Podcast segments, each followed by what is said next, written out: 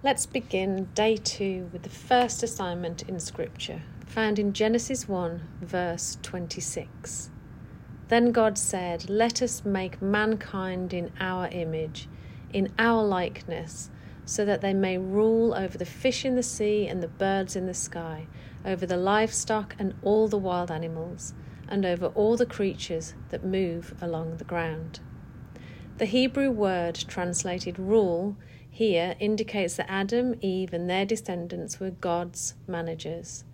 We read in Psalm 115 The highest heavens belong to the Lord, but the earth he has given to man. Here, the Hebrew word translated as given means to assign. God didn't give away ownership of the earth, but assigned humanity the responsibility to govern it. So when Jesus taught his disciples to pray that God's kingdom would come, this is what he had in mind the responsibility to be God's managers on the earth. The person who prays, Your kingdom come, is surrendering his will to the reign of God in his life. The word for kingdom is taken from basileia, the word for king, and simply means the reign of the king, the king's domain, or all of the territory of his realm. Let's think about some examples of praying for his kingdom to come. Jesus tells us to pray for labourers of the harvest.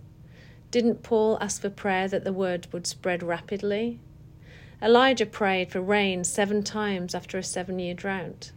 Abraham asked the Lord for mercy over Sodom and Gomorrah.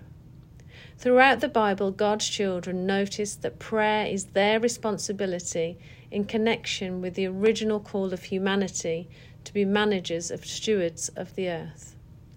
Here are Tozer's thoughts on the Lord's Prayer. What are we praying for? Should we edit that prayer so that it becomes a confrontation? My kingdom go, Lord. Let thy kingdom come. Certainly, his kingdom can never be realized in my life until my own selfish kingdom is deposed. It is when I resign, when I'm no longer king of my domain, that Jesus Christ will become king of my life.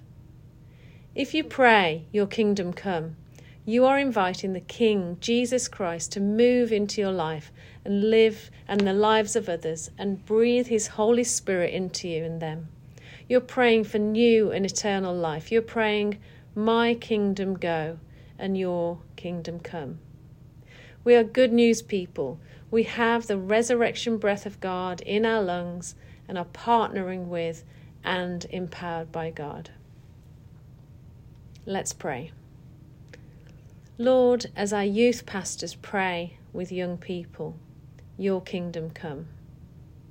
As our teachers teach in the classroom, your kingdom come. As our community leaders make decisions, your kingdom come.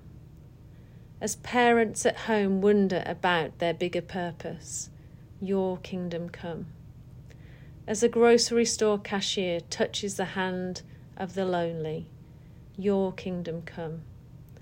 As desperation is seen in the eyes of those we encounter, your kingdom come. As we wash the dishes, vacuum the carpet, empty the garbage, and drink cold tea, in wakeful nights and spinning thoughts, I pray, Your kingdom come on earth as it is in heaven. Amen. In our reflection and response time today, let's ask the Lord if there's any area in our lives where we need to respond to my kingdom go. And ask the Lord where He would like you to participate in His kingdom work more actively. Our prayer focus today is our Willow Park Church Board of Elders. Thank you for listening and have a great day.